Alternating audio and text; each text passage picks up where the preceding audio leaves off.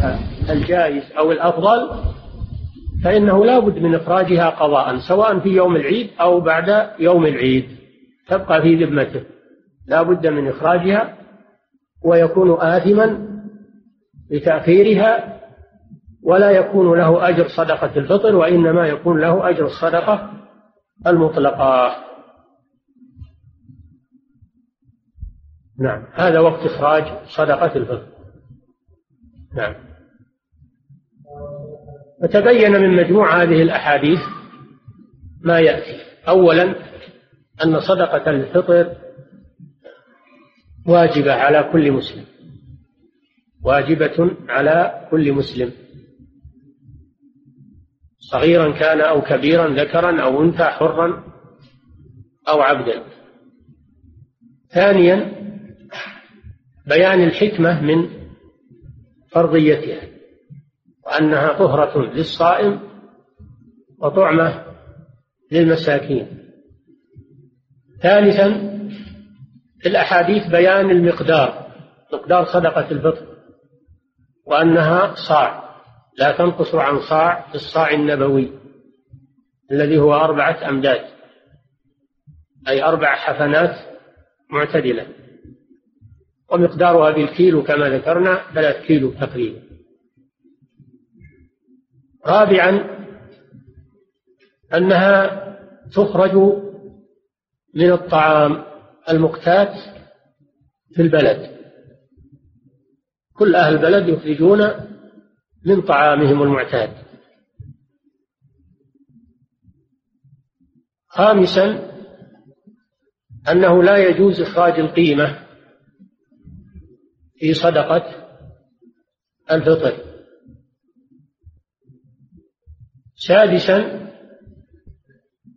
أن وقت الإخراج هو من غروب الشمس ليلة العيد إلى خروج الإمام لصلاة العيد. وأنه يجوز إخراجها قبل ذلك الوقت بيوم أو يومين ولا يجوز تأخيرها عن صلاة العيد. فإن أخرها وجب عليه إخراجها قضاء ولا يكون له أجر صدقة الفطر وإنما يكون له أجر الصدقة المطلقة. وذكر العلماء أي نعم سادسا أن أن صدقة الفطر خاصة للفقراء أن صدقة الفطر خاصة للفقراء فلا تصرف لغير الفقراء من مصارف الزكاة الثمانية ولا لغيرها من المشاريع الخيرية.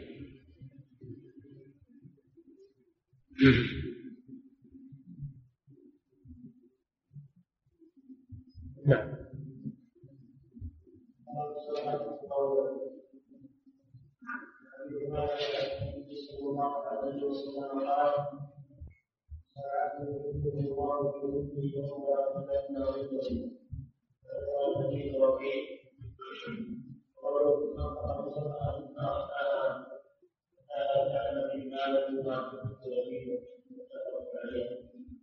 لما انتهى من الصدقة الواجبة وهي صدق زكاة المال وزكاة البدن انتقل إلى الصدقة المستحبة. الصدقة المستحبة غير الواجبة وتسمى صدقة التطوع. تطوع معناه غير الواجب. إنما يفعله الإنسان من باب التنفل. التطوع هو التنفل والزيادة. وذلك أن الله سبحانه وتعالى شرع بعد كل فريضة نافلة من جنسها. شرع بعد كل فريضة نافلة من جنسها. فشرع بعد الصلوات الخمس الرواتب الرواتب السنن الرواتب. فهي نوافل من جنس الصلاة.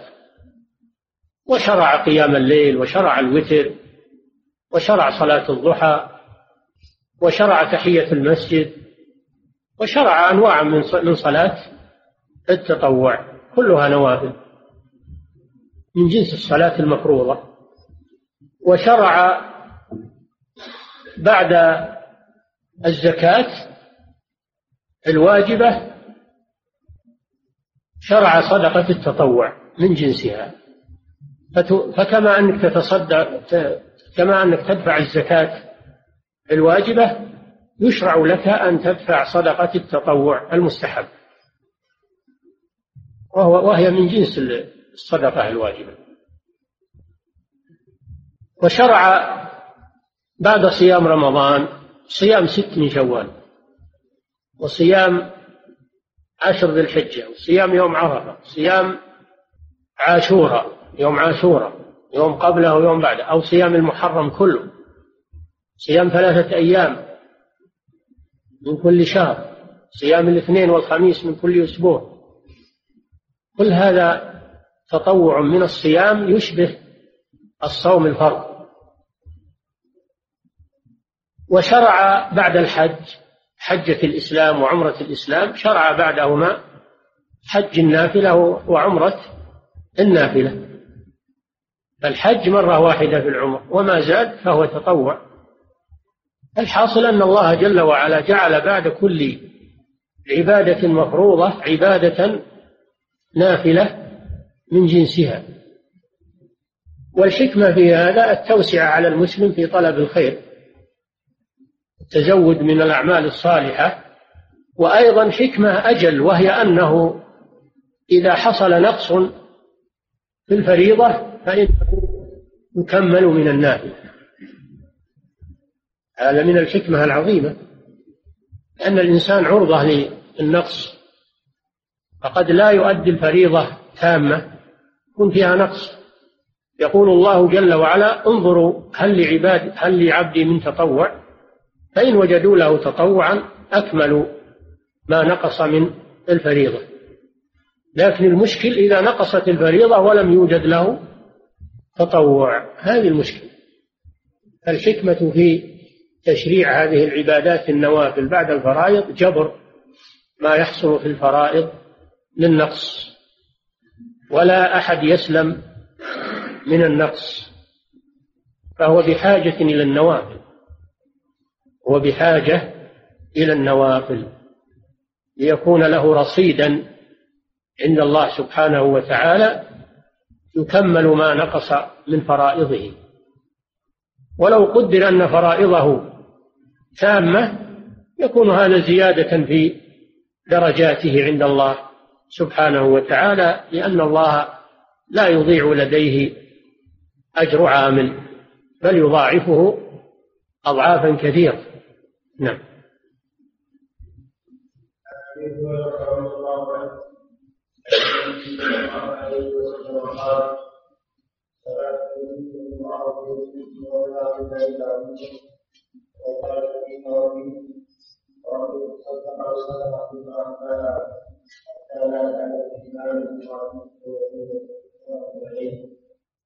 هذا الحديث فيه أن النبي صلى الله عليه وسلم قال سبعة يظلهم الله في ظله يوم لا ظل إلا ظل يعني يوم القيامة. وهؤلاء السبعة ذكر منهم المصنف واحدا وهو الشاهد للباب. رجل تصدق بصدقة فأخفاها. حتى لا تعلم شماله ما تنفق يمينه. وبقية السبعة إمام عادل وشاب نشأ في عبادة الله ورجل قلبه معلق بالمساجد ورجل ذكر الله خاليا ففاضت عيناه ورجلان تحابا في الله اجتمعا عليه وتفرقا عليه ورجل دعته امرأة ذات منصب وجمال فقال إني أخاف الله. هؤلاء كم؟ هذه ستة. والسابع رجل تصدق بصدقة فأخفاها حتى لا تعلم شماله ما تنفق يمينه. هؤلاء هم السبعة ومعنى يظلهم الله في ظله يجعلهم في ظل من الحر الذي يكون في المحشر. يجدون برد الظل في هذا اليوم العصيب. وظله ظل الله قيل معناه حماية حمايته وكنفه سبحانه وتعالى. أن الله يحميهم يوم القيامة يحميهم. تقول أنا في ظل فلان بمعنى أنك في حمايته. هذا معنى ظل الله جل وعلا حمايته. وقيل معناه ظل عرشه كما في الرواية الأخرى. ظلهم الله تحت ظل عرشه يوم لا ظل إلا ظله. وهذا هو الراجح أن المراد بالظل أن المراد بظل الله ظل العرش. لأن الأحاديث يفسر بعضها بعضا. وإضافته إلى الله إضافة مخلوق إلى خالقه. فليس الظل من صفات الله سبحانه وتعالى وإنما هذه إضافة مخلوق إلى خالقه وهو ظل العرش والعرش مخلوق. رجل تصدق بصدقة صدقة يعني سواء كانت قليلة أو كثيرة فأخفاها لم يبينها للناس ويشهرها لأنه يخشى من الرياء والسمع. فأخفاها عن الناس من أجل الإخلاص لله عز وجل والابتعاد عن الرياء والسمع حتى لا تعلم يده الشمال يعني من من شدة الإخفاء لا تعلم يده الشمال عما تنفق اليمين. هذا من شدة الإخفاء من شدة إخفائه للصدقة وذلك حرص منه على الإخلاص لله عز وجل فدل هذا على فضيلة إخفاء الصدقة وأنه أقرب إلى الإخلاص وأبعد عن الرياء إلا إذا كان في إظهار الصدقة مصلحة فإنه يظهرها كما إذا كان يظهرها من أجل أن يقتدي به الناس أو من أجل أن يعرف الناس أن هذا محتاج فيتصدقون عليه. إذا رأوه أعطاه أو أعطى هذا البيت عرفوا حاجة هذا فأعطوه. واقتدوا بهذا الذي تصدق عليه. الحاصل أن الإخفاء أفضل. إلا إذا كان في الإظهار للصدقة مصلحة شرعية ليس من باب الرياء والسمعة وإنما فيه مصلحة شرعية. وهي القدوة الحسنة ومعرفة المحتاجين من الناس لأن هناك من الناس من لا يسألون ولا يتعرضون للناس وهم في أشد الفقر. فإذا فطن لهم هذا الموفق وتصدق عليهم عرف الناس أنهم بحاجة فتصدقوا عليهم. فكان هذا قدوة حسنة لإخوانه. فإذا كان إظهار الصدقة لهذا المقصد فهذا شيء طيب. قال الله تعالى إن تبدوا الصدقات فنعم ما هي وإن تخفوها وتؤتوها الفقراء فهو خير لكم ويكفر عنكم من سيئاتكم والله بما تعملون خبير. هذا هو التفصيل في إظهار الصدقة أو إخفائها. فدل هذا الحديث على فضل هؤلاء السبعة واختصاصهم بهذه المزية. وليس ذكر السبعة من باب الحصر. بل هناك من يظلهم الله في ظل غير هؤلاء السبعة قد جاء في أحاديث أخرى أن أنه أن أن الذين يظلهم الله في ظله من مجموع الأحاديث بلغوا سبعين أو أكثر. فليس ذكر السبعة هنا من باب الحصر؟ ودل على الحديث على فضل إخفاء الصدقة عن الناس وأنه أقرب إلى الإخلاص. وأبعد عن الرياء إلا إذا اقتضت المصلحة إظهار الصدقة فإنه يستحب إظهارها. نعم.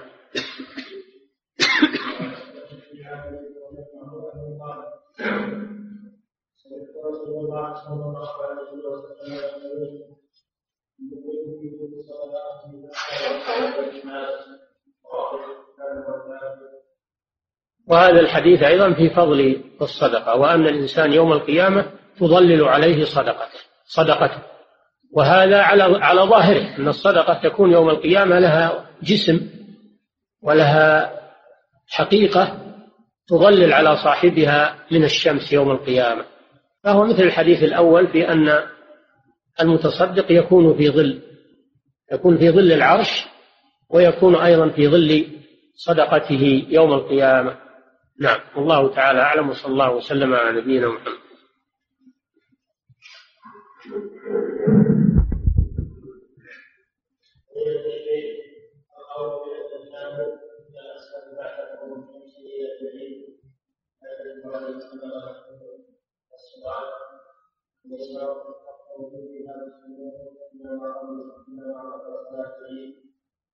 الذي يستمر إلى ما قبل صلاة العيد هو وقت الإخراج. أما وقت الوجوب فهو لحظة لحظة غروب الشمس من ليلة العيد في هذه اللحظة. هذا وقت الوجوب. ثم يبدأ الإخراج إلى صلاة العيد. في فرق بين وقت الوجوب ووقت الإخراج. نعم.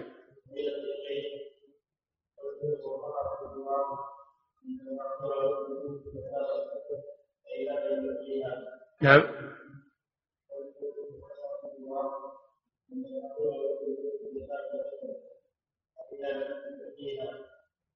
يعطيها للفقراء.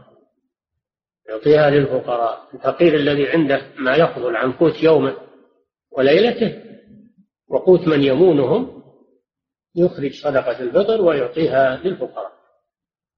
ولا مانع أن الفقير إذا جاءته صدقة الفطر من غيره أن يخرجها عن نفسه أيضا. لا مانع من هذا.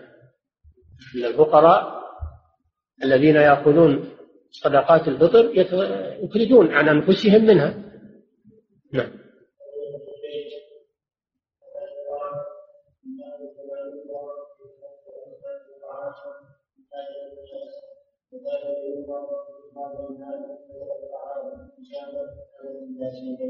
لا.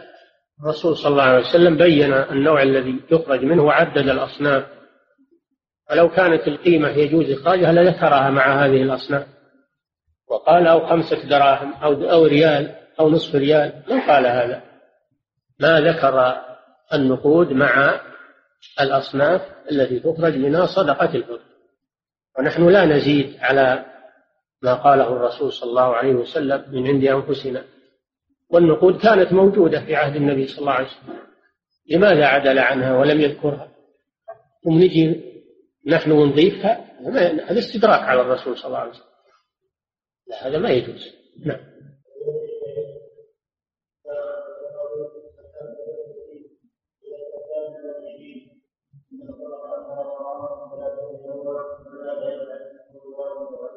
التقدم اليسير لا يضر إن شاء الله. التقدم اليسير لا يضر إن شاء الله. نعم.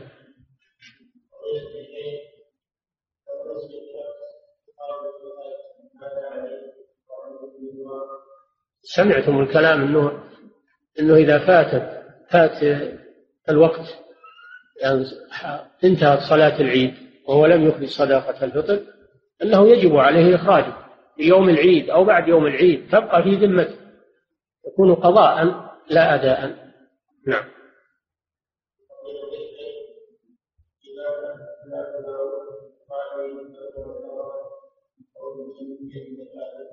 لأن الرسول لأن ابن عمر وغيره يقول فرض رسول الله.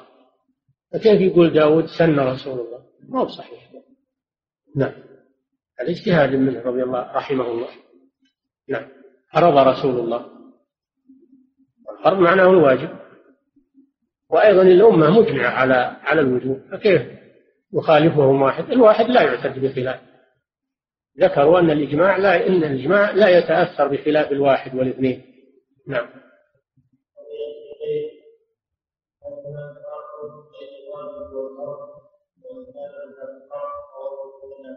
لا لا فرق بينهما إلا عند الحنفية. الحنفية يفرقون بين الواجب والفرض. أما غيرهم فلا فرق بين الفرض والواجب. نعم. نعم.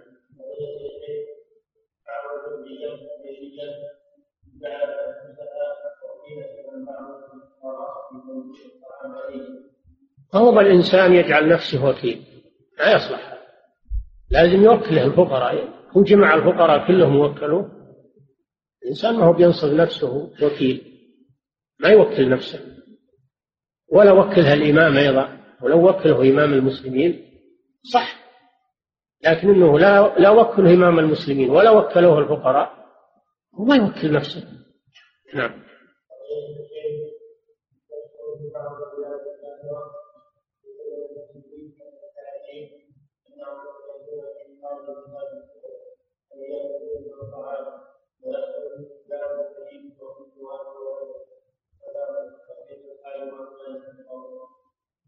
حول ولا قوة لا داعي للخلاف والهجر. كل على ذمته. أنت أخرج صدقة الفطر مما تطمئن إليه نفسك ولا عليك من الآخرين. لا تعاديهم أيضا. هذا على مسؤوليتهم. هم هل هم يخرجون صدقة فطرهم؟ على مسؤوليتهم. وأنت لا تعاديهم. إخوانك. هم إخوانك. وأنت اختلفت أنت وياهم في قضية فيها مجال للنظر ومجال للاجتهاد. ما يوجب العداوة. بين الإخوان. لكن من باب النصيحة تقول لهم الأفضل أو الأحوط لكم أو الأبرى لذمتكم أو الأتبع للدليل أن تخرجوا طعاما. فإذا أصروا وأخرجوا قيمة هذا على مسؤوليتهم. كيفهم وقد سبقهم إلى هذا من سبقهم من العلماء. لا تعاديهم وتقاطعهم نعم. الخلاف في مثل هذه الأمور في المسائل الاجتهادية لا يوجب عداوة ولا يوجب تفرق. إنما العداوة لأهل البدع ولأهل الشركيات. هؤلاء هم الذين يعادون المبتدعة والمبتدعة والمشركون. أما أهل الإيمان وأهل أهل السنة والجماعة إذا حصل بينهم خلاف في مسائل اجتهادية مسائل فقهية فهذا لا يوجب العداوة ولا يجوز التهاجر في هذه الأمور. نعم.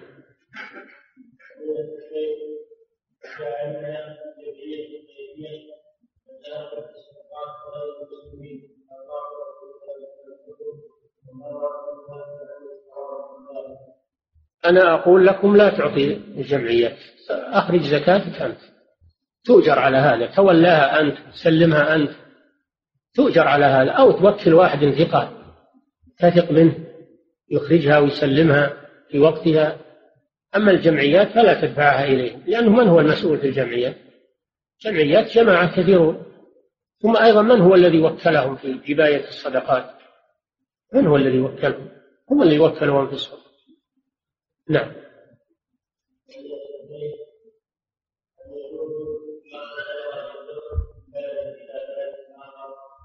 إذا لم يكن في البلد فقراء نعم يجوز نقلها إلى أقرب بلد إلى أقرب بلد فيه فقراء. أما ما دام في البلد فقراء فلا يجوز نقلها عنهم. نعم.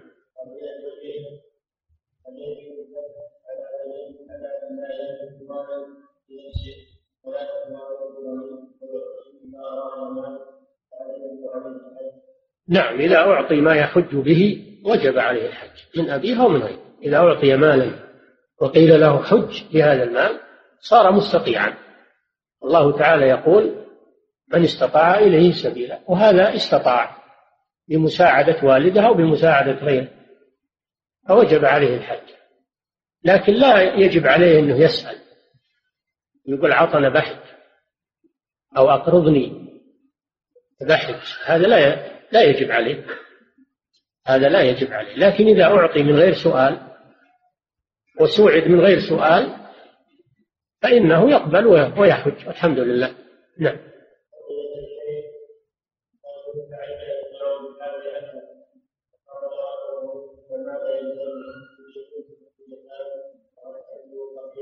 تعجل.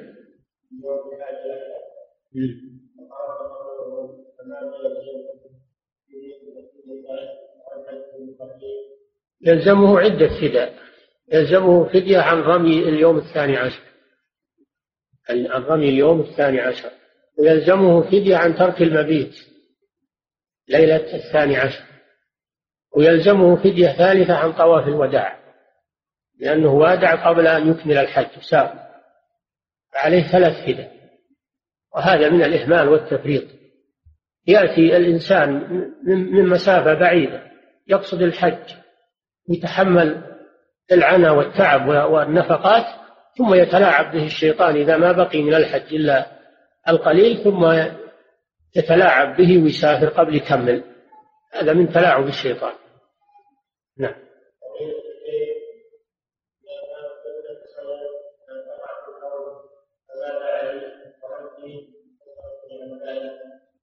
إذا لم تقع الحصيات في المرمى فإنه لا يعتد بهذا الرمي فيكون عليه فدية إن كان ما فات وقت الرمي يرجع ويعيد الرمي. وإن كان فات وقت الرمي وانتهت أيام التشريق فإنه تجب عليه فدية ذبح في مكة ويوزعها على الفقراء. نعم.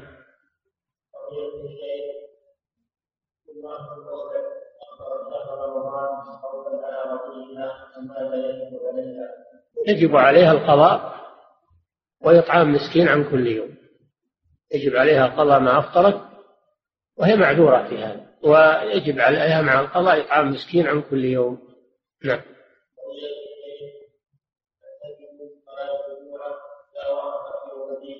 تجب على من لم يحضرها. تجب على الإمام. الإمام لا بد يحضر. ومن لم يحضر صلاة العيد وجبت عليه صلاة الجمعة. نعم. ومن حضر صلاة العيد يستحب له صلاة الجمعة. نعم استحباب. نعم.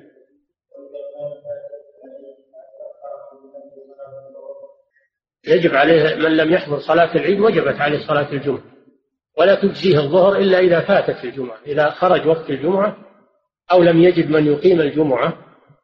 صلوا الناس ولا يجد أحد في البلد يقيم الجمعة فإنه يصلي ظهرا.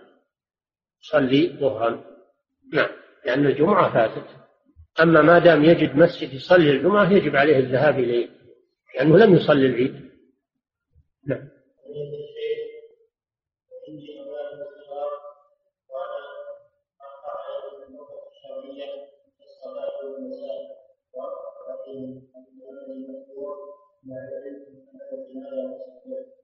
إذا كان فيهم مرض الرقية مشروعة إذا كان فيهم مرض. أما إذا لم يكن فيهم مرض فلا حاجة إلى الرقية لكن عليك بالورد. تورد في الصباح وفي المساء على نفسك وعلى أولادك بالأدعية المشروعة الورد. نعم.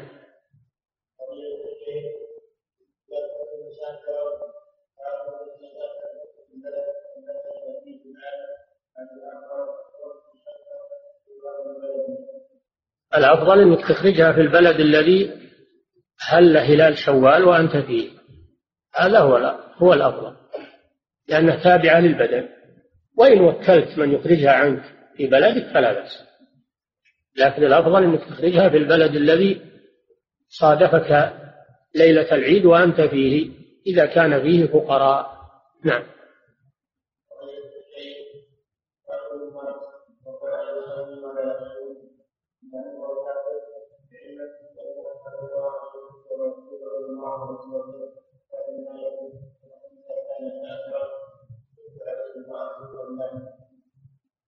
إذا ثبت أنه مات وهو ما يصلي مصر على ترك الصلاة هو كان يعامله معاملة الكافر.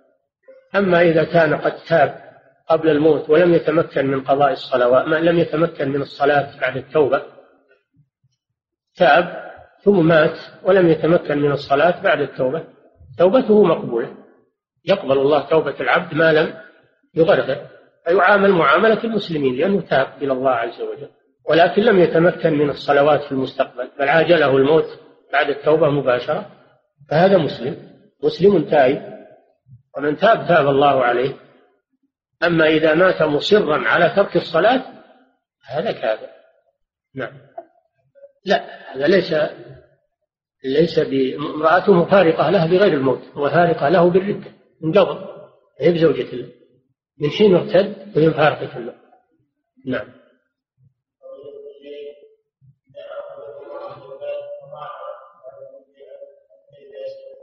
لا ما تجزي عنه ما دامت ما وصلت للفقراء هي ما تجزي عنه إذا أن الإنسان أعد دراهم وولمها يبيها زكاة وضاعت أو سرقت فإنه يلزمه بدلها لأنها لم تصل إلى الفقراء. وهي لا زالت في ملكه أخذت عليه هو. وفي ملكه. نعم.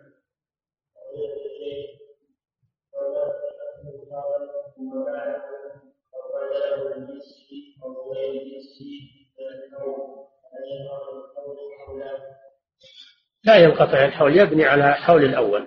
يبني على حول الأول. نعم. الله تعالى أعلم وصلى الله وسلم على نبينا محمد وعلى آله وصحبه.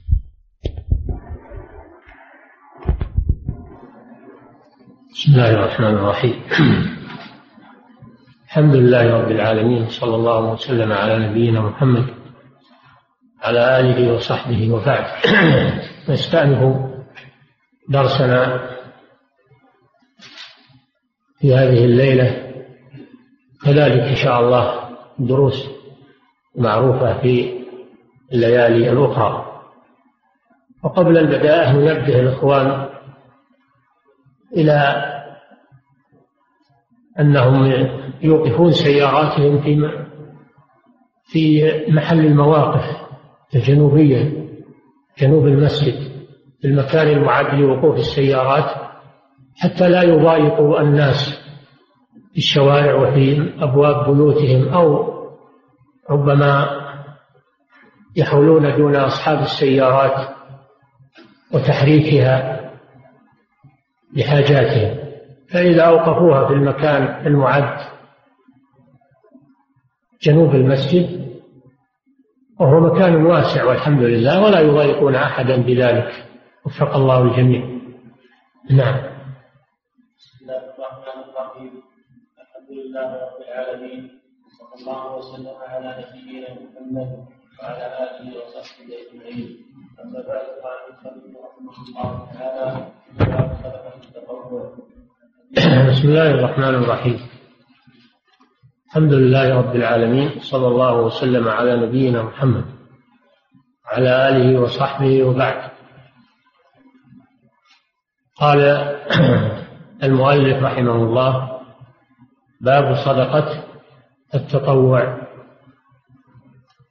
لما انتهى من كتاب الزكاة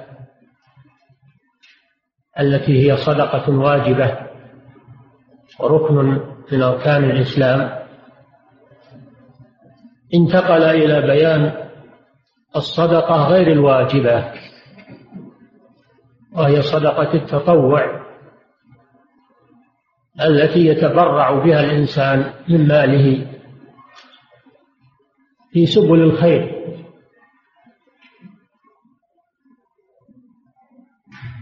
وهو صدقة التطوع زيادة خير للمسلم.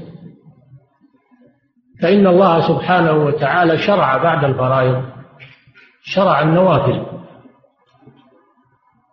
كل فريضة شرع بعدها نافلة من جنسها. فالصلوات الخمس شرع بعدها صلاة النوافل. صلوات النوافل. من الرواتب التي بعد الصلاة وصلاة الوتر تهجد بالليل صلاة الضحى تحية المسجد إلى غير ذلك من نوافل الصلاة. نفل مقيد ونفل مطلق. وكذلك شرع بعد الزكاة شرع بعد الزكاة الواجبة صدقة يتبرع بها الإنسان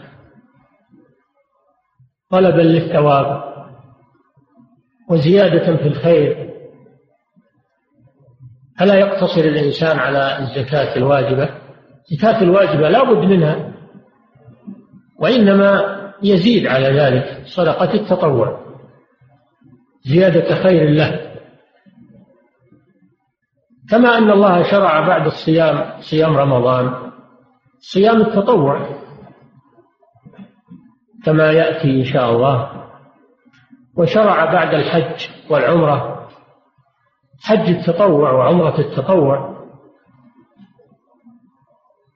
فما من عبادة واجبة إلا ونظيرها عبادة مستحبة يتزود بها المسلم في نفسه.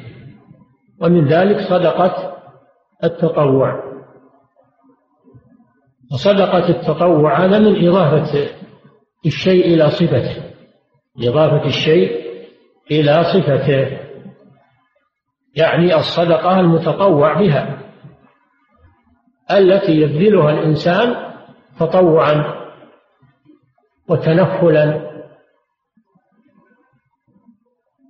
وطلبا لزيادة الأجر عند الله سبحانه وتعالى. صدقة التطوع فيها فضل عظيم. لما فيها من الإحسان إلى الخلق وسد حاجة المحتاجين وعوز المعوزين. ولما فيها من الإسهام في الخير المشاريع الخيرية من بناء المساجد وسقيا المياه وإصلاح الطرق وغير ذلك مما فيه إحسان إلى الناس. هذه الأمور تحتاج إلى أموال تحتاج إلى أموال وهذه الأموال يقدمها أهل الخير. يرجون ثوابها من الله سبحانه وتعالى. وليس ذلك خاصا بالأغنياء بل كل يتصدق بحسب ما يستطيع ولا يتقال الصدقة. قال صلى الله عليه وسلم اتقوا النار ولو بشق تمر. نصف تمر. الشق يعني النصف. نصف التمر. فمن لم يجد فبكلمة طيبة.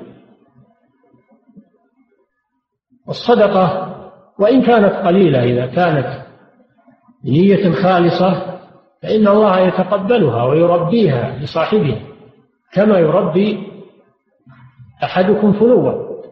ربيها وينميها سبحانه حتى تكون مثل الجبل العظيم. قال تعالى يمحق الله الربا ويربي الصدقات يزيدها ويضاعفها. مثل الذين ينفقون أموالهم في سبيل الله كمثل حبة أنبتت سبع سنابل في كل سنبلة مئة حبة والله يضاعف لمن يشاء. والله واسع عليم. هذا تشجيع على الإنفاق في سبيل الله. وكما جاء في الحديث خير الصدقة جهد. المقل كون الإنسان يبذل مما عنده ولو كان قليلا. هذا يدل على صدق إيمانه. بل قال الله جل وعلا في الأنصار ويؤثرون على أنفسهم ولو كان بهم خصاصة. من يوق شح نفسه فأولئك هم المفلحون. ولا سيما الصدقة في أوقات الحاجات والمسائل قال تعالى فلاقتحم العقبة وما أدراك ما العقبة فك رقبة أو إطعام في يوم ذي مسغبة. يعني وقت مجاعة. يتيما ذا مقربة أو مسكينا ذا متربة.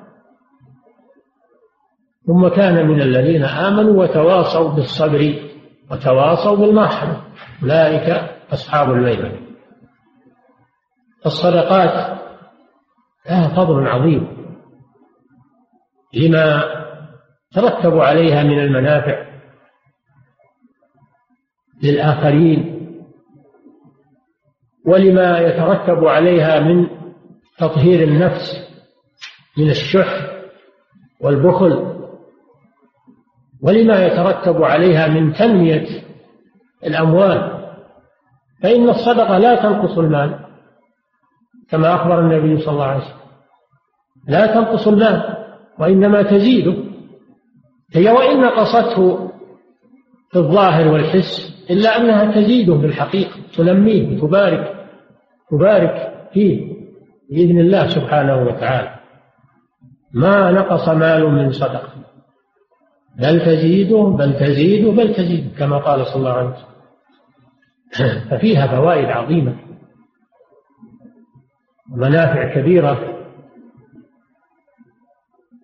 والله جل وعلا يحث على الإنفاق في سبيله في آيات كثيرة ما يدل على أهمية الصدقات والإحسان وفعل الخير.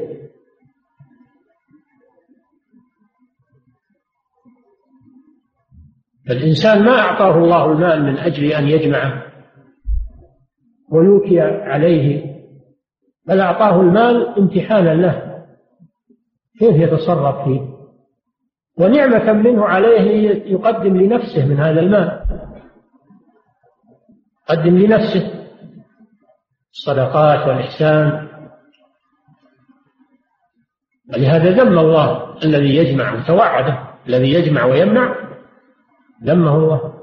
إن الإنسان خلق هلوعا إذا مسه الشر جزوعا وإذا مسه الخير منوعا إلا المصلين الذين هم على صلاتهم دائمون والذين في أموالهم حق معلوم للسائل والمحروم. كلا إنها لظى نزاعة للشوى تدعو من أدبر وتولى وجمع فأوعى. جمع فأوعى. يعني همه يجمع فقط ويوكي عليه ولا يتصدق منه. هذا مذموم ومتوعد عند الله سبحانه وتعالى. لا سيما إذا بخل بالزكاة التي هي ركن من أركان الإسلام فإن ماله هذا ينقلب عذابا عليه يوم القيامة. إذا لم يخرج زكاته ينقلب عذابا عليه يوم يوم والذين يكنزون الذهب والفضة ولا ينفقونها في سبيل الله يعني لا يخرجون زكاتها فبشرهم بعذاب أليم يوم يحمى عليها في نار جهنم فتكوى بها جباههم وجنوبهم وظهورهم. هذا ما كنزتم لأنفسكم فذوقوا ما كنتم تكنزون. الإنسان لم يعطى هذا المال من أجل أن يجمعه وأن يوكي عليه ويغلق عليه الأبواب ويضخم الأرصدة في البنوك. وإنما أعطي هذا المال من أجل أن يتصرف فيه كما أنه لغيره. ما ترك يكون لغيره. ليس له من ماله إلا ما قدم. ما أكل فأفنى أو تصدق أو لبس فأبلى أو تصدق فأمضى. هذا الذي يكون للإنسان من هذا المال. ما أكله في حياته واكتسى منه أو تصدق على المحتاجين هذا هو الذي في الدنيا وفي الآخرة. في الدنيا ما أكل ولبس وفي الآخرة ما قدم. لنفسه يجده مضاعفا عند الله سبحانه وتعالى. أما ما تركه فإنه يكون لغيره ولو كان مالا كثيرا وثروة عظيمة. فكم من إنسان جمع الأموال وضخم الأرصدة ثم نزل به الموت ولم يخرج من هذا المال إلا بالكفن. كفن قيمته يمكن عشرة ريال هذا الذي يأخذ من المال لكن إذا قدم لنفسه في الآخرة وجد هذا المال أمامه عند الله سبحانه وتعالى. أما إذا أما إذا جمعه وأوكى عليه وأوعاه فإنه لا لا يحصل له منه إلا هذا الكفن الذي يكفن به قيمته عشرة إلى خمسة عشر هذا هو الذي يذهب معه إلى القبر نعم عن ابي هريره رضي الله عنه عن النبي صلى الله عليه وسلم قال فلا الله ظله فذكر الحديث وفيه ورجل تصدق بصدقه فاخفاها حتى لا تعلم ما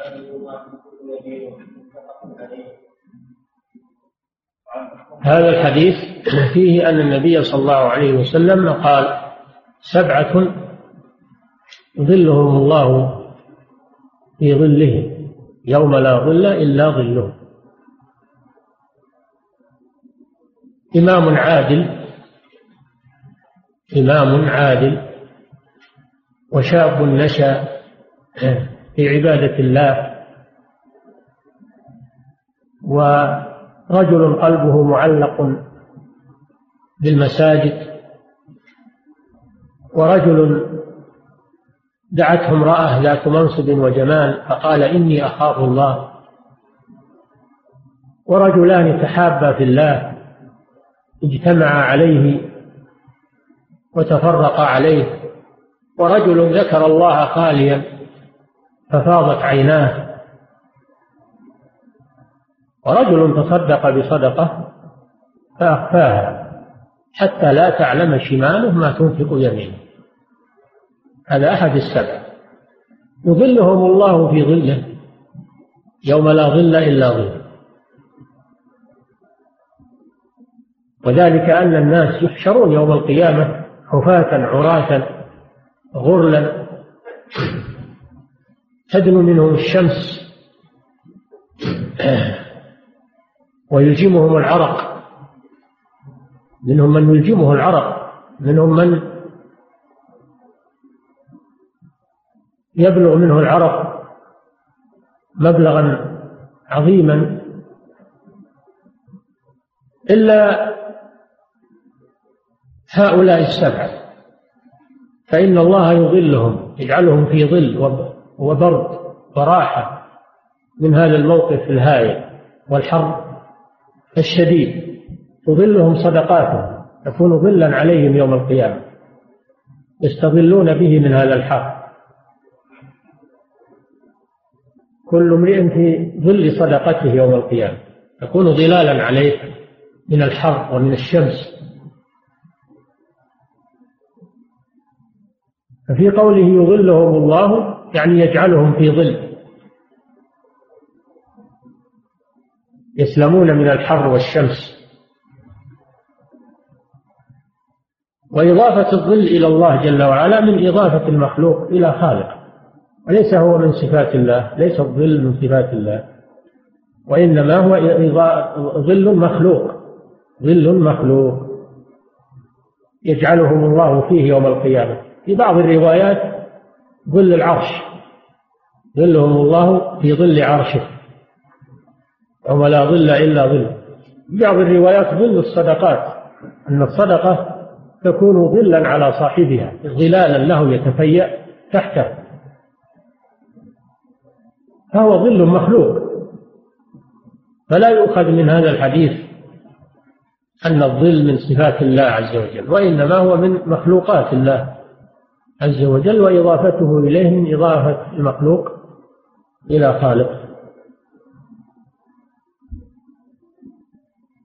وذكر منهم وهو محل الشاهد من الحديث رجل تصدق بصدقة تصدق بصدقة صدقة. ولم يبين كثرتها وقلتها. صدق مطلق سواء كانت قليلة أو كثيرة. المدار على أمرين على الإخلاص لله عز وجل في هذه الصدقة والأمر الثاني على تأثير هذه الصدقة ونفع هذه الصدقة. نفع. تكون صدقة قليلة لكنها تنفع نفعا كثيرا. تطعم جائع تكسو عاري شيء قليل لكن نفعه كثير. تسقي عطشان. تفرج عن مكروه. تسدد دين المدين. هذه صدقة عظيمة. تصدق بصدقة سواء كانت قليلة أو كثيرة إذا كانت صدقة خالصة لوجه الله عز وجل وصدقة نافعة للمتصدق عليه قد يكون القليل ينفع نفعا عظيما. لقمة من من من الطعام يكون فضلها كبير. شربة من الماء للعطشان ونفعها عظيم على حسب الحاجة والفاقة.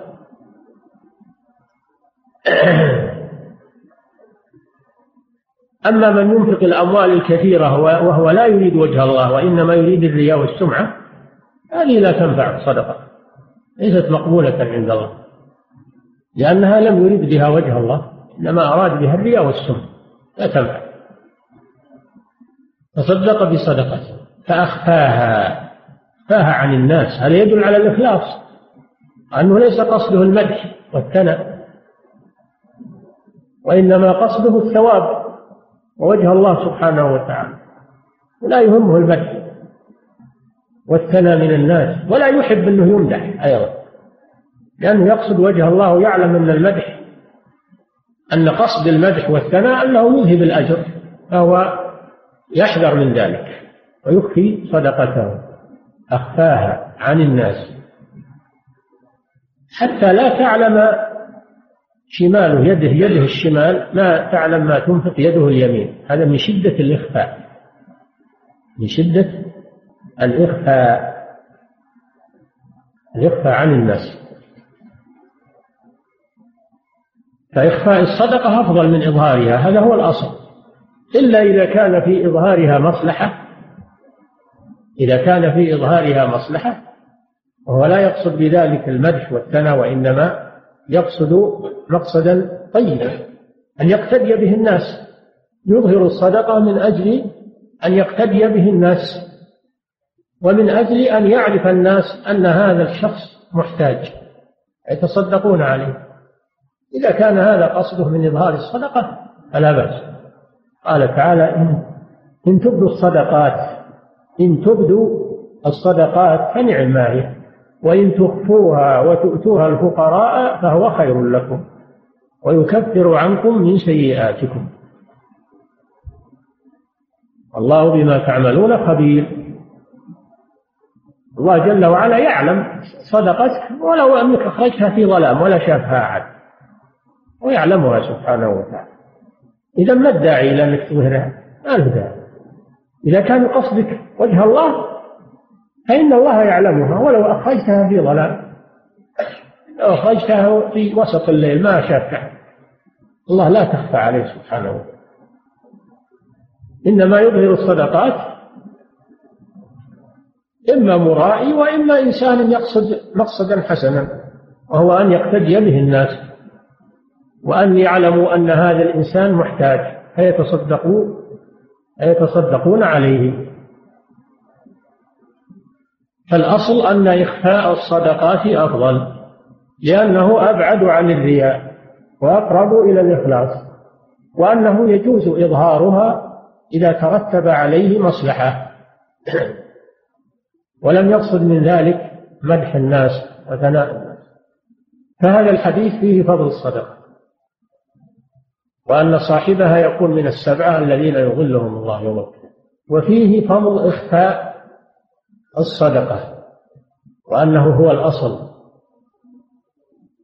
إلا إذا دعت مصلحة إلى إظهارها فإنه يظهرها. نعم.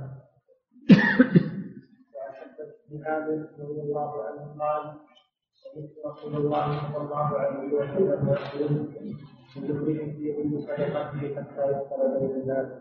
نعم. هذا يفسر الحديث الذي قبله. يفسره يبين المراد بالظل. ظلهم الله في ظله أي الظل الذي خلقه الله سبحانه وتعالى. في بعض الروايات ظل العرش وفي بعض الروايات كهذا الحديث أنه ظل الصدقة. أن الصدقة تأتي يوم القيامة فتظلل على صاحبها من الشمس من الحر. الظل قد يكون من العرش وقد يكون من الصدقة نعم. عن أبي سعيد الخدري رضي الله عنه عن النبي صلى الله عليه وسلم قال أيما مسلم شجع مسلم ثوبا على عيد كان الله مسلم الجنة وأيما مسلم أطعم مسلما على جوع أطعمه الله كتاب الجنة وأيما مسلم سقى مسلما على رمى سقاه الله الرحيق المقصود رواه أبو داود في إسناده. أيما مسلم أطعم نعم. أيما مسلم كسى مسلما أيما مسلم كسى مسلما ثوبا كسى مسلما ثوبا على عري كساه الله من خضر الجنة. هذا فيه فضل كسوة العاري الذي لا يجد ما يلبس وما يستر به عورته أو ما يدفئه من البرد في وقت الشتاء. الكسوة قد تكون لستر العورة وقد تكون لدفع البرد والاستدفاء بها. وقد تكون للتجمل تكون الكسوة أيضا للتجمل تجمل بها. فأيما مسلم كسى مسلما ثوبا على عري يعني هذه شدة الحاجة شدة الحاجة. لما لهذا الثوب من النفع؟ إذا جيت على إنسان عاري أعطيته ثوب يلبسه دفعت حاجة عظيمة وقع فيها. فكسوة العراة فيها هذا الفضل العظيم وأن الله جل وعلا يكسوه من خضر الجنة يعني من ثياب الجنة لأن ثياب الجنة خضر. ثياب أهل الجنة خضر. عاليهم ثياب سندس خضر. يلبسون ثيابا خضرا من سندس وإستبرق. الحرير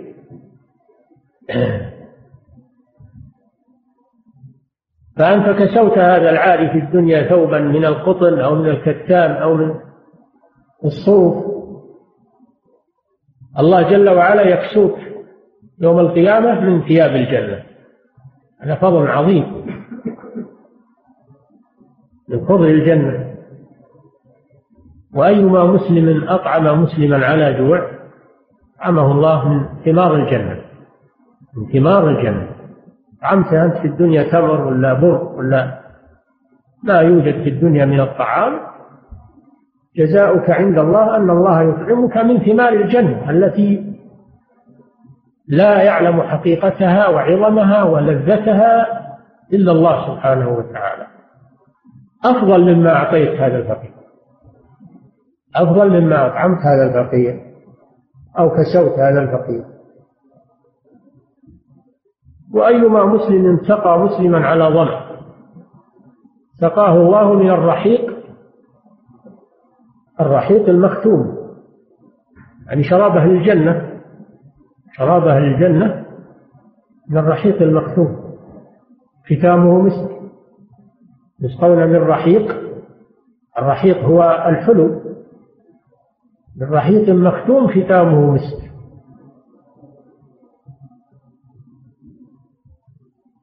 فأنت سقيته ماء عاديا في هذه الدنيا لكنه لما صادف أنه ضميان لما صادف أنه ضميان سقاك الله من شراب الجنة أعظم من شراب الدنيا من الرحيق المختوم. ففي هذا فضل سقي الماء. سواء للأفراد أو للمجموعة. لو أنك جعلت برادة على الشارع جعلت بير على الطريق جعلت جابية على الطريق يشرب منها الناس والمارة كل هذا من سقي الماء. سقي الماء فيه فضل عظيم.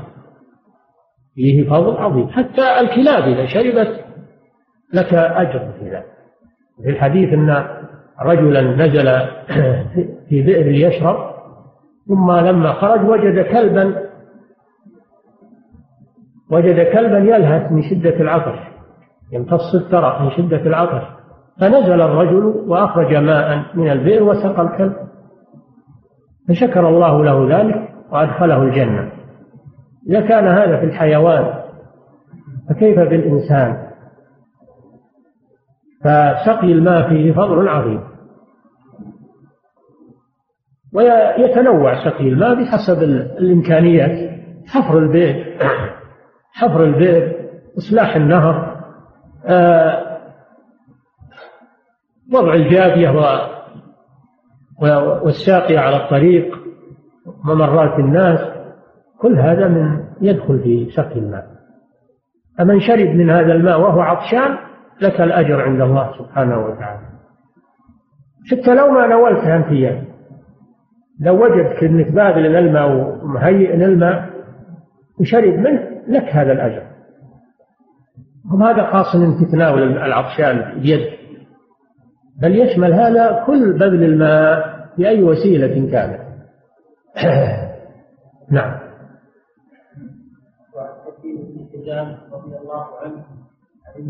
فهذا الحديث فيه فضل الصدقة. فضل الصدقة.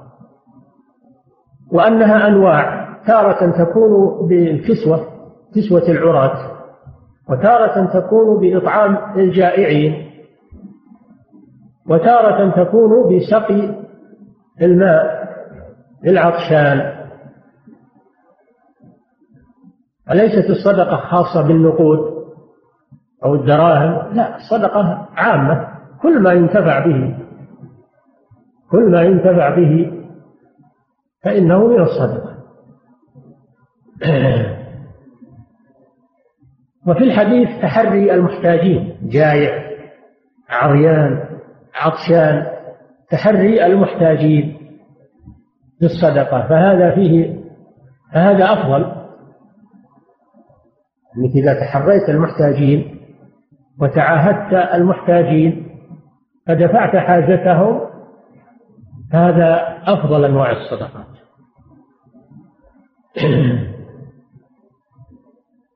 وفي الحديث حث على الإخلاص وأن الإنسان يقصد بصدقته الأجر والثواب عند الله سبحانه وتعالى. لا يقصد مدح الناس وثناءهم عليه. نعم. وعن حكيم رضي الله عنه عن النبي صلى الله عليه وسلم قال الذي خير من الذي وخير الصدقه ما كان عن بعض الزنا ومن يستعفف رزقه الله ومن يستغفر بالله متفق عليه واللفظ البخاري قال صلى الله عليه وسلم اليد العليا خير من اليد السفلى. اليد العليا هي يد المعطي واليد السفلى هي يد الآخذ فاليد المعطية خير من اليد الآخذة هذا فيه فضل التصدق. فضل التصدق ودفع الصدقات. وفيه الحث على التعفف. لأنه إذا كانت اليد العليا خير من السفلى سماها النبي صلى الله عليه وسلم سفلى ففيه الحث على التعفف. وأن الإنسان يتعفف. مهما أمكنه أن يتعفف ما يتطلع إلى صدقات وإلى إعطاء الناس له. ما يتشوف لهذا ويتطلع. ينبغي له أنه يترفع ويتعفف وأنه يبذل الأسباب للاستغناء عن الناس مهما أمكن ذلك. وابدأ بمن تعول. هذا فيه أن الأولى بصدقتك من تنفق عليهم من أولادك وأقاربك. تبدأ بهم الذين تجب نفقتهم عليك تبدأ بهم فإن فضل شيء فإنك تتصدق به على المحتاجين. وإلا فكونك تسد حاجة من تعولهم وتنفق عليهم هذا أفضل لك. وفيه فضل عظيم. وابدأ بمن تعول نعم. وخير الصدقة ما كان عن ظهر غنى يعني هذا فيه أن أفضل الصدقة ما كان فاضلا عن حاجة الإنسان. ما كان فاضلا عن حاجة الإنسان. وإلا فإن حاجته أقدم من حاجة غيره فكونه تصدق ويضر ذلك بنفسه أو يضر بمن تحت يده هذا فيه أجر فيه ثواب لكن كونه يبدأ بنفسه ويبدأ بمن يعولهم وينفق عليهم هذا أفضل. إلا إذا وصل الإنسان إلى مرحلة اليقين بالله عز وجل وحسن الظن بالله عز وجل فإن أفضل الصدقة ما ما كان عن عن إيثار. قال تعالى ويؤثرون على أنفسهم ولو كان بهم خصاصة. فإذا بلغ اليقين عند الإنسان وحسن الظن بالله عز وجل فلا بأس أنه يدفع ما عنده ولو ما بقي عنده شيء لأنه يحسن الظن بالله عز وجل. أما إذا كان لم يصل إلى هذه الدرجة فكونه يترك لنفسه ولأولاده ما يكفيهم أفضل. ولهذا لما تسابق عمر وأبو بكر الصديق رضي الله عنه عند الرسول صلى الله عليه وسلم فجاء عمر بنصف ماله وظن أنه سبق أبا بكر. جاء أبو بكر بماله كله. إلى رسول الله صلى الله عليه وسلم. فقال له النبي صلى الله عليه وسلم ما تركت لأولادي قال تركت لهم الله. على حسن الظن واليقين بالله عز وجل. قال الله جل وعلا في الأنصار ويؤثرون على أنفسهم ولو كان بهم خصاصة لقوة إيمانهم حسن ظنهم بالله. فمسألة الإيثار فيها تفصيل. إذا كان الإنسان بلغ به اليقين وحسن الظن بالله والثقة بالله إلى درجة اليقين فالإيثار أفضل له.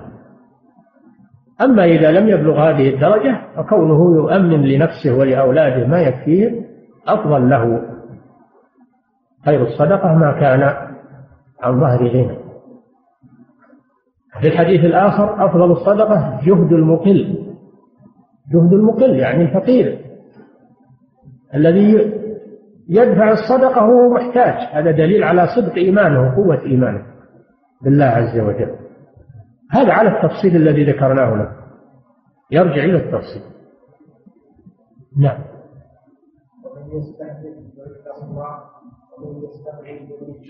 ومن يستعفف عن السؤال والتطلع إلى الصدقات يعفه الله جل وعلا. يجعل في نفسه العفة. يجعل في نفسه العفة والاستغناء عن الناس ولو كان فقيرا. أما من تطلع إلى الصدقات وتابع الناس وتابع الأغنياء فإنه قد يصاب بعدم العفة. يصاب بعدم العفة تتعود نفسه الدناءة والتطلع إلى أيدي الناس والذلة للناس فهذا فيه الفضل عن التعفف. فيه فضل التعفف عن السؤال حتى ولو كان الإنسان محتاج. كما قال الله تعالى للفقراء الذين أحصروا في سبيل الله لا يستطيعون ضربا في الأرض يحسبهم الجاهل أغنياء من التعفف. تعرفهم بسيماهم لا يسألون الناس إلحافا. ومثل هذا أفضل أنه يتحرى ويتصدق عليه المتعفف أفضل من الذي يسأل. كل فيها أجر السائل والمتعفف لكن تحري المتعففين أفضل.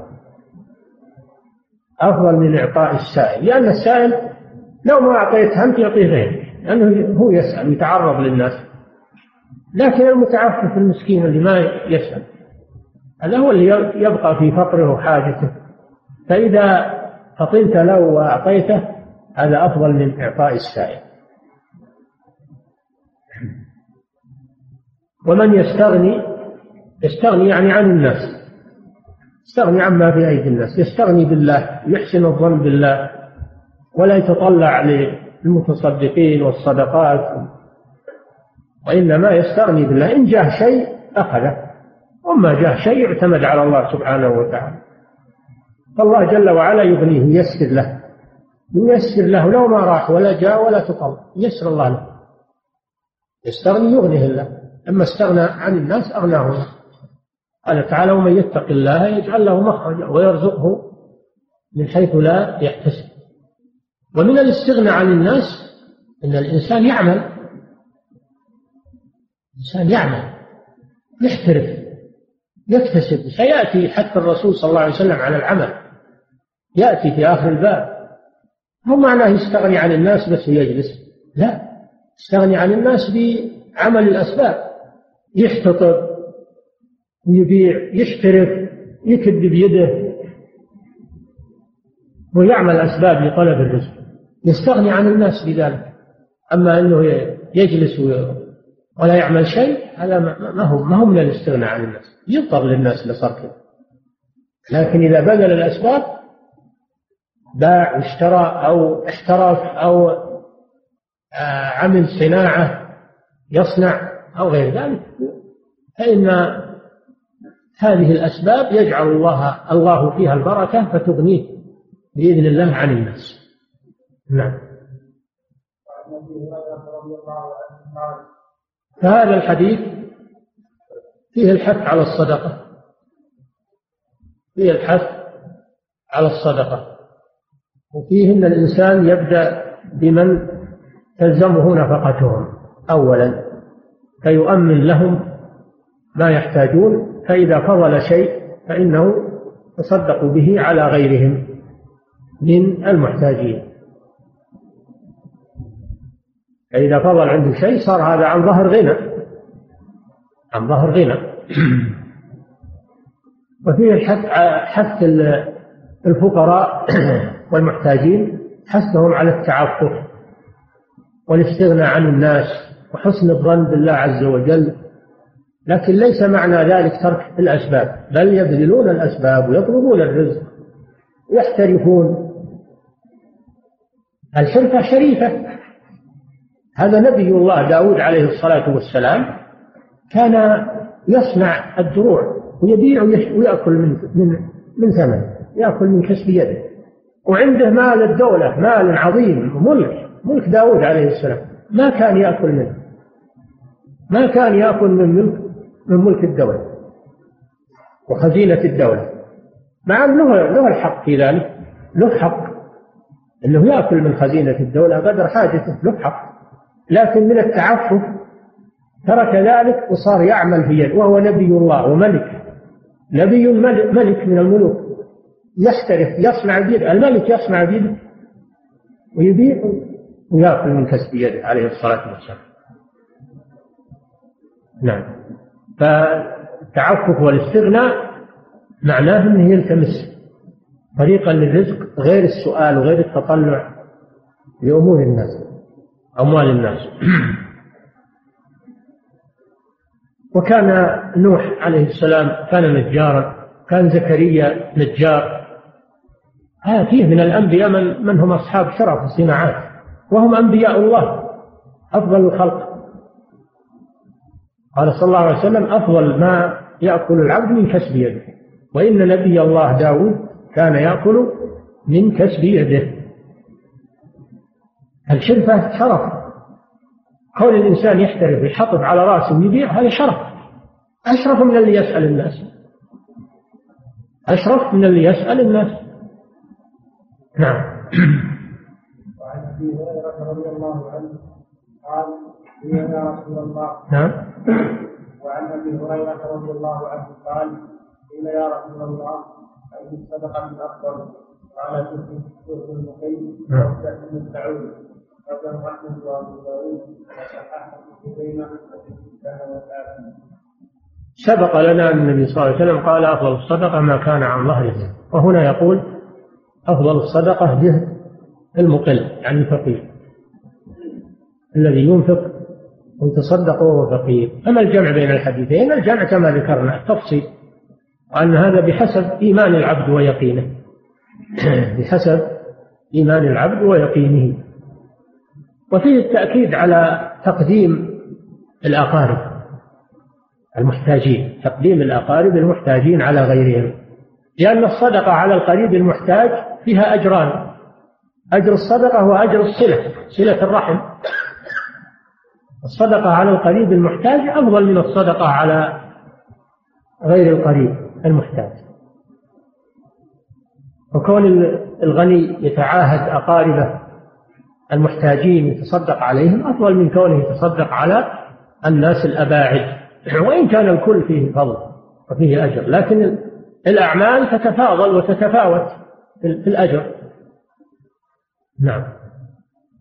وعنه رضي الله عنه قال قال رسول الله صلى الله عليه وسلم تصدقوا فقال رجل يا رسول الله عندي دينار قال تصدق به على نفسي. قال عندي آخر.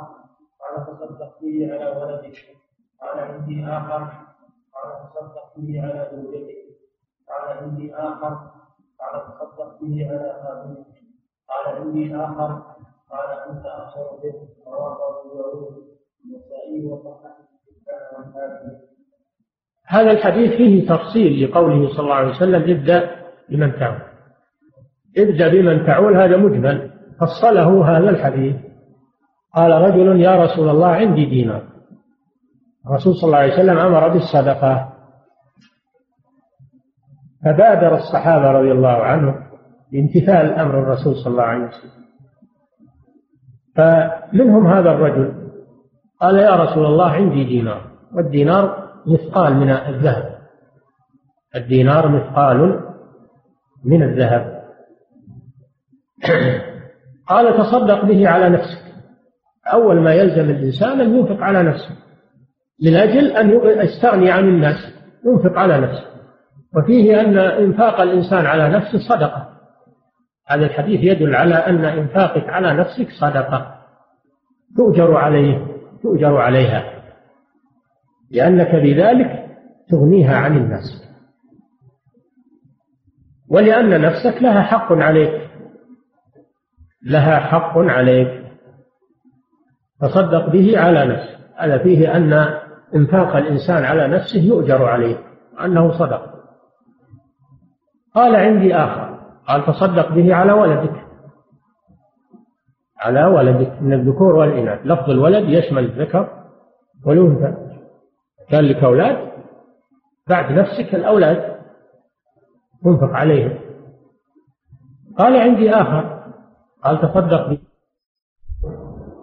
فيه وجوب نفقة الزوجة على زوجها ونفقة الأولاد على والدهم قال عندي آخر يعني رابع. قال أنت أبصر به. الآن زاد هذا الرابع عن حاجة هذا المتصدق عن نفسه وعن من يمونه من أولاده وزوجه.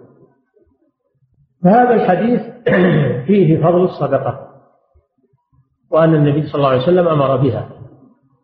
وفيه مبادرة الصحابة رضي الله عنهم لامتثال أمر الرسول صلى الله عليه وسلم. وفيه ترتيب المتصدق عليهم. أن الإنسان يبدأ بنفسه ثم بأولاده ثم بزوجته. ففيه وجوب نفقة الأقارب على قريبهم. وجوب نفقة الأقارب على قريبهم الغني من الأولاد. والزوجة ليست من الأقارب لكنها تجب لها النفقة بالزوجية. تجب لها النفقة بالزوجية بحقوق الزوجة النفقة عليه.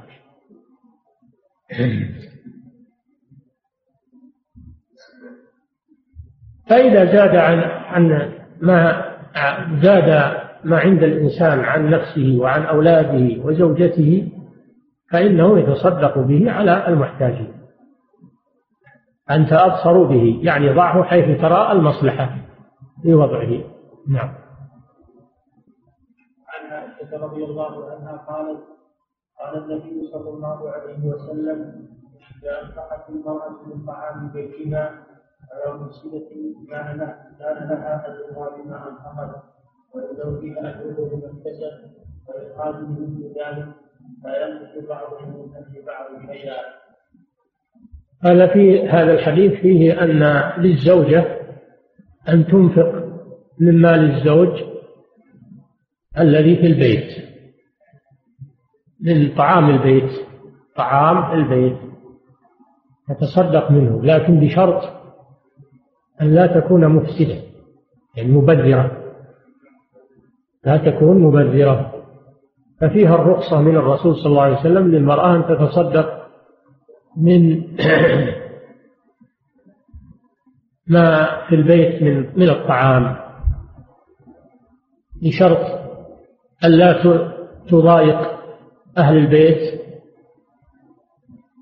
وبشرط أن لا تبذر تبذيرا. تطعي إذا سمعت السائل عند الباب تعطيه. تعطيه. أو عرفت أن محتاجا من الجيران أو غيرهم تعطيه. تتصدق عليه. من مال البيت الذي الذي هو معد للنفقة فيكون لها الأجر بما أنفقت. وللزوج الرجل بما بما اكتسب. يعني هذا من كسبه. وللخادم أجر المناولة. الخادم يكون له أجر المناولة. لأنه أخذ الصدقة من المرأة صاحبة البيت وذهب بها ودفعها للفقير فيؤجر على ذلك. يؤجر على ذلك. وهذا من فضل الله سبحانه وتعالى. هذا من التعاون على البر والتقوى. كل له أجر. المرأة بما أنفق بما أنفقت والزوج أو صاحب البيت بما اكتسب والخادم الذي يناول المحتاج والسائل له كل له أجر. لأن هذا عمل صالح. التعاون عليه تعاون على البر والتقوى. وفيه منع المرأة أن تتصدق من مال البيت. إذا كان ذلك يضر بأهل البيت أو كان ذلك من باب الإسراف والتبذير فإنه ممنوع. نعم. أبي سعيد الخدري رضي الله عنه قال جاء إلينا امرأة بن مسعود. فقالت يا رسول الله إذا أمرت اليوم بالصدقة وكان عندي في الدين فأردت أن أتصدق به وجاء ابن مسعود أنه ولده أحق من أتصدق به عليه فقال النبي صلى الله عليه وسلم صدق ابن مسعود زوجتي وولدتي أحق من تصدقت به عليه. رواه البخاري. هذا الحديث مثل الأحاديث التي سبقت أن المتصدق يبدأ بأقاربه وأهل بيته. النبي صلى الله عليه وسلم لما أمر بالصدقة وسمعت ذلك زينب زوج ابن مسعود رضي الله عنهما أرادت أن تتصدق بحليها والحلي هو ما تلبسه المرأة. من المصارات من الذهب والفضة. انظروا إلى فضل الصحابيات وأنهن يبادرن بفعل الخير إذا سمعنا من الرسول صلى الله عليه وسلم. الحث على الخير يبادرن بالتطبيق والامتثال. وهذه عادة الصحابة رضي الله عنهم رجالهم ونساؤهم. هذه المرأة الفاضلة أرادت أن تتصدق بحليها الذي تلبس. امتثالا لأمر الله سبحانه وتعالى ورغبة في الخير طاعة للرسول صلى الله عليه وسلم. لكن أشكل عليها لما طلب ابن مسعود رضي الله عنه هذه الصدقة له ولأولاده. أشكل عليها لأنه زوجها.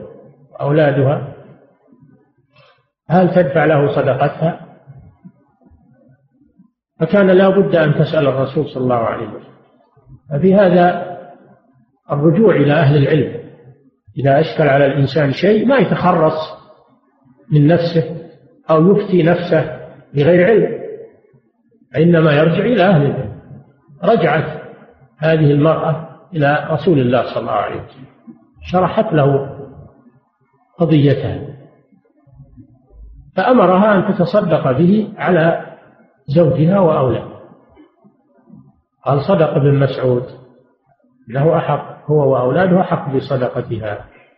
فهذا يوافق الأحاديث السابقة قوله صلى الله عليه وسلم ابدأ بمن تعول والذي قال عندي دينار قال تصدق به على نفسك قال عندي آخر قال تصدق به على ولدك قال عندي قال تصدق به على زوجتك